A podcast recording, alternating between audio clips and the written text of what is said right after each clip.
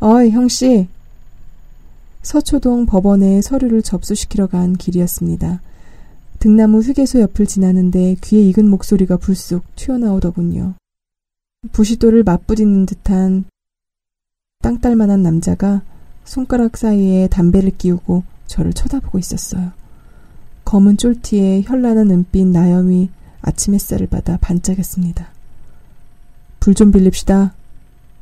이런 까맣게 잊고 있다 생각했는데 주머니에서 라이터를 꺼내어 불을 댕기자 남자가 담배를 입에 물고 다부지게 각이 잡힌 머리통을 디밀었죠. 떨리는 제 오른손을 두 손으로 살포시 감싸쥐고 고치를 갓 벗어난 나비는 여전히 날개짓을 못한 채 팔뚝에 매달려 있더군요. 이제는 넙대대하게 살이 붙어 날아오를 수도 없는 나비. 남자가 담배 연기를 풀풀 흘리며 희죽 웃었습니다. 땡큐요. 법원 건물로 들어가 현관 기둥 뒤에 몸을 숨겼습니다. 녀석은 담배를 필터까지 알뜰하게 피우고 즉결 법정으로 가더군요. 저도 따라가 피고인 양 자리에 앉았죠. 술자리에서 시비가 붙었는데 형사를 사칭한 죄로 출두했더군요. 나이 처먹고 사는 꼬락서니 하고는 제 버릇 개주겠어요? 녀석은 즉심 경험도 풍부한지 판사를 능청스럽게 구워 삶아 벌금 3만 원으로 저렴하게 막았어요. 멍청한 판사, 7만 원은 때렸어야지. 반짝이는 은빛 나염이 실룩거리며 계단을 내려가 법원 정문을 나서서 거리 인파 속으로 사라지는 모습을 저는 망연히 바라보았습니다. 편두통과 함께 어디선가 정으로 돌을 쪼는 소리가 들렸어요. 법정에서 스쳐들은 녀석의 이름이 두개골 안쪽 면에 음각으로 또렷이 새겨졌더군요. 나비 문신과 마주친 이후 제 마음속에 다시 지옥의 문이 열렸습니다. 스무 살의 전도 유망한 법대생이 놓친 가능성들이 이제는 깨끗이 떨쳤다고 생각한 미련과 회환이 하늘 품은 원기들처럼 뛰쳐나와 아우성을 치더군요. 내가 왜 저런 삼류 변호사 시다발이나 하며 살아야 하지? 원래는 저들이 정성껏 만들어 올린 서류를 검토하고 죄를 심판하는 자리에 있어야 하는데 새 식구의 안락한 보금자리였던 22평 아파트는 감옥처럼 숨이 막혔어요. 이 코딱지만한 낡은 아파트조차 내 소유도 아니고 전세라니. 목욕탕 타일에 눌러앉은 누리끼리한 물때를 바라보다가 신경질적으로 칫솔을 내던지기도 했습니다. 곰살구준 아내는 왜 또 그렇게 답답하고 구질구질하게 보이던지 아직 30대 중반인데 기미가 자글자글한 얼굴에 처진 팔뚝살하며 원래 저 자리는 이자벨 아자니를 닮은 미대 퀸카가 있어야 하는데 말문이 트이고부터 쉴 새 없이 붙들고 늘어지는 유리도 귀찮아 죽겠고 부록 인생에 더는 변화가 없을 거라는 사실이 서글펐고 술자리에서 형사를 사칭한 객기도 없는 내 자신이 한심했고 원기들은 집요하게 제 모멸감을 들쑤시고 조롱했습니다. 술 냄새를 풍기며 지각하는 날이 늘었고 일처리도 실수투성이었어요. 점잖게 한 소리하는 변호사님과 대거리를 벌이는 어처구니 없는 광경까지 연출했으니 말 다했죠. 아내의 몸매며 옷차림, 음식, 말투, 화장까지 사사건건 트집을 잡아 면박을 주기 일쑤였고 유리한테도 걸핏하면 소리나 지르는 짜증쟁이 아빠가 되었습니다. 급변한 제 모습에 어리둥절하던 아내는 다른 여자가 생긴 게 아닌지 의심했나 봐요. 차라리 그랬더라면. 홍신소에 제 뒷조사를 의뢰했다는 사실을 알게 된 날 아내에게 손찌검까지 하는 막장으로 치달았습니다. 에스키모들이 늑대를 사냥하는 법을 아시나요? 간단합니다. 짐승의 피를 묻힌 칼을 얼음 위에 꽂아두고 기다리는 거예요. 피냄새를 맡고 다가온 늑대가 칼날에 묻은 피를 핥아먹습니다. 그러다가 제 혀를 베어 피를 흘리죠. 하지만 차가운 금속에 이미 혀의 감각이 마비된 늑대는 그 사실을 알지 못합니다. 칼날에 계속 묻어나는 자신의 피를 핥아먹고 그것을 할느라 또 피를 흘리고 또 핥아먹고 그러다가 쓰러져 죽는 겁니다. 저도 빙판에 꽂힌 칼날 같은 기억 한 조각을 핥다가 제 피인 줄도 모르고 흐르는 피를 핥고 또 핥다가 마침내 쓰러졌습니다. 정신을 차려보니 을신년스런 22평 감옥에 폐인이 되어 누워있더군요. 사무소에서는 잘린 지 오래였고 아내는 이혼 서류 한 장 딸랑 남긴 채 유리를 데리고 친정으로 내려갔습니다. 자업자득 누굴 탓하겠어요. 휴대폰을 꺼내어 유리 사진을 보았습니다. 액정 화면 속에서 웃고 있는 유리는 1년 전 모습에 북박인 채 성장이 멈췄더군요. 많이 컸겠지. 이해는 건강하게 자라 5단계 자아 실현의 욕구까지 충족시켜야 할 텐데. 어떻게든 아내에게 용서를 구하고 다시 시작해볼까? 하지만 두려웠습니다. 똑같은 일이 반복되는 게 저는 남은 평생 무엇에도 만족하지 못하는 저주에 걸렸으니까요. 그저 눈보라치는 빙판에 누워 제몸 위로 쌓이는 시간을 꾸역꾸역 과거로 흘려보내고 그 과거를 또 후회하며 살아가는 수밖에. 굳이 그렇게 구저분하게 버틸 필요가 있을까? 벌떡 일어나 부엌으로 갔습니다. 날이 톱니형으로 생긴 과도를 꺼내어 왼 손목에 갖다 대었죠. 자, 할 수 있어. 노력하면 다 되는 일이야. 딸 유리가, 아내가, 시골 아버님이, 친구들이 화상 채팅하듯 돌아가며 등장해 나를 만류하더군요. 됐다. 무슨 미련이 있다고. 눈을 꾹 감고 힘차게 그었습니다. 긋긴 그었습니다만 왜 엉뚱하게 손바닥에 두툼한 살집에서 새빨간 피가 솟아나는 건지 반사적으로 생채기에 입을 대고 피를 빨았죠. 머릿속에 알싸한 박하향이 퍼지더라고요. 메마른 혈관에 싱싱한 원기가 도는 것도 같았고 드라큘라가 이 맛에 흡혈을 하나? 오래전 그날이 다시 떠올랐습니다. 눈앞에서 유린당하는 연인, 무기력하게 지켜보는 나, 입으로 줄줄 흘러드는 피. 채팅장에 마지막으로 나비 문신이 등장해 희죽 웃었습니다. 어이 형씨, 뭐해? 가만, 내가 왜 죽어? 죽어야 할 건 내가 아니지. 안에서 뭔가 훅 치밀어 오르더라고요. 왜 그 미친 개가 내 정원에 두 번이나 난입해 난장판을 만드는 거지?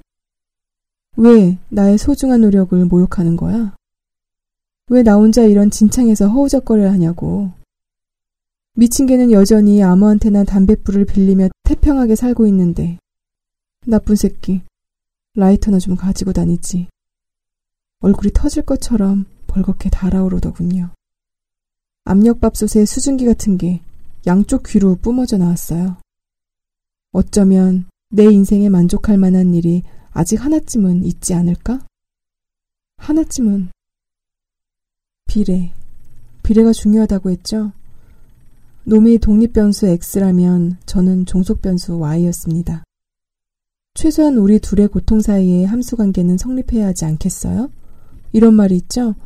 복수란 개한테 물렸다고 개를 무는 것과 같다. 제겐 이 말이 반어적인 교훈이 아니라 직설적인 행동 지침으로 들리더군요. 그래요. 저는 놈에게 복수를 하기로 결심했습니다. 광견병이 옮았으니 저도 미친 개가 되어 물어뜯는 수밖에요. 즉시 노트 한 권과 색색의 볼펜을 꺼내어 작전 구상을 시작했습니다. 신문지로 싼 사시미 칼을 품고 찾아가 너 죽고 나 죽자는 식으로 자폭할 생각은 없었어요. 사람마다 스타일이란 게 있잖아요. 치밀하고 교묘하고 깔끔한 이왕이면 부대 수입까지 챙길 수 있는 지적인 복수국 이쪽이 제 스타일이었죠. 좀 더 완벽한 계획을 세우기 위해 밤낮 없이 매달려 머리를 짜냈습니다. 그 옛날 학창시절처럼 다만 이번에는 주입식 교육을 따라가는 게 아니라 자율적이고 창의적인 작업이었죠. 경쟁에서 남보다 앞서기 위해 남에게 과시하기 위해서가 아니라 오롯이 나만의 내밀한 만족을 위해 투자하는 시간과 노력, 그 과정 자체가 벅찬 즐거움이더군요. 한 번도 느껴보지 못한 순수한 생기가 저를 가득 채웠습니다. 드디어 계획을 완성한 순간 저는 저절로 환호성이 터져나왔답니다. 작전명 EEJ. 한번 들어보시겠어요? 작전의 핵심은 성공률을 높이고 후원도 없애기 위해 저 대신 더 강력한 제3자를 끌어들이는 겁니다. 변수를 하나 추가해 3차원 함수를 만드는 거죠. X, y, g. 놈은 제가 복수를 했다는 사실도 모른 채 당하게 되는 셈입니다. 자기가 내 인생을 어떻게 망쳤는지 알지 못하듯이. 변수 g의 적임자를 찾는 게 가장 큰 난관이었어요. 그런데 일이 되려고 그러는지 케빈이 서랍에서 나온 낯선 열쇠 하나가 녹슨 철문을 활짝 열어 젖혀주더군요. 기억을 더듬어 찾아낸 열쇠의 출처가 바로 K건설회사 강 사장이었습니다. 제가 모셨던 변호사가 그와 고교 동창이면서 고문 변호사이기도 했죠. 주로 지저분한 뒤처리를 맡기기 위해 믿을 만한 동창을 고른 겁니다. 호남형인 강 사장은 사업 수완이 뛰어나고 사회 사업도 열심히여서 두루 평판이 좋은 기업가예요. 하지만 그건 대외용 가면일 뿐 실제로는 음흉한 승냥이 같은 인물입니다. 굵직한 폭력 조직에 뒷돈을 대고 그들을 수족처럼 부리죠.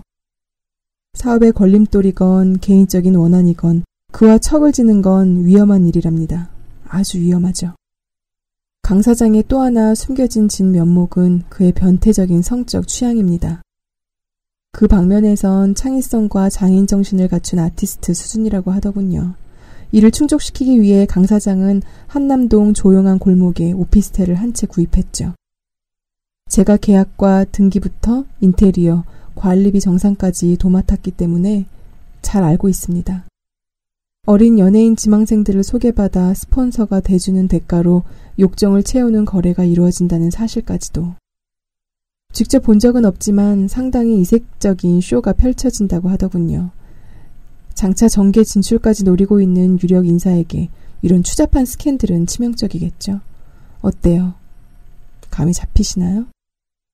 이상의 정보들의 오피스텔 열쇠를 합쳐 EEJ, 오랑캐로 오랑캐를 치는 EEJ 작전이 완성되었답니다. 1단계 노숙자 주민등록증을 하나 사서 대포 통장을 만든다. 법원에서 나비 문신의 신상 명세를 확보해 차명 계좌를 만든다. 사소한 불법적 요소는 은행과 법원에서 일하는 동기생들이 해결해 줄 겁니다. 2단계 한남동 오피스텔에 들어가 침실에 몰래카메라를 설치한다. 3단계 화끈한 동영상을 CD에 담아 어설픈 협박장과 함께 강 사장에게 보낸다. 아래 계좌로 001까지 현금 2억 원을 입금하지 않으면 동영상을 인터넷에 유포시키겠다. 계좌번호는 노숙자의 대포 통장으로 한다. 4단계 대포 통장에 돈이 입금되는 즉시 나비 문신의 통장으로 이체한다. 변장을 하고 그의 주소지 인근 은행을 돌며 ATM에서 2억 원을 현금으로 인출한다. 5단계. 기다린다. 차분하게. 강 사장은 무슨 일이든 뒤탈없도록 확실하게 뿌리를 뽑는 성격입니다. 2억 정도는 일단 미끼로 던질 거예요. 정재계는 물론 경찰, 검찰, 국세청까지 연줄이 풍부한 사람이니 이 정도 초보적인 계좌 추적은 일도 아니겠죠. 돈이 인출된 최종 계좌의 예금주 신상 명세가 즉시 그의 책상에 놓일 겁니다. 그러면 어떻게 될까요? 바로 그날 밤 깍두기 머리에 건장한 청년 몇 명이 나비 문신의 집으로 들이닥치겠죠. 아마 집을 뒤집어 엎고 녀석을 반병신으로 만들어 놓을 겁니다. 그래도 원본 테이프는 나오지 않을 테고 녀석은 결국 삽자루가 덜컹거리는 트렁크에 실려 호젓한 야산으로. 만이 어쩌면 강 사장은 무식한 깍두기들 앞세우지 않고 더 확실하게 처리할지도 몰라요. 조용히 일하는 전문가를 보내서 결말을 제 눈으로 확인하고 나면 강 사장이 기부한 돈을 유리 양육비로 아내에게 보낼 겁니다. 저는 시골에 내려가 아파트 전세금으로 조그만 서점을 운영하며 지낼 생각이에요. 서점 한쪽은 카페로 꾸밀까 해요. 누구나 책과 차 한 잔의 여유를 즐기며 쉬어갈 수 있는 북카페. 이름도 벌써 정해놓았답니다. 세입클로버 책마을. 무리에 섞여 평범하게 살아가는 세입클로버. 어때요? 괜찮지 않나요?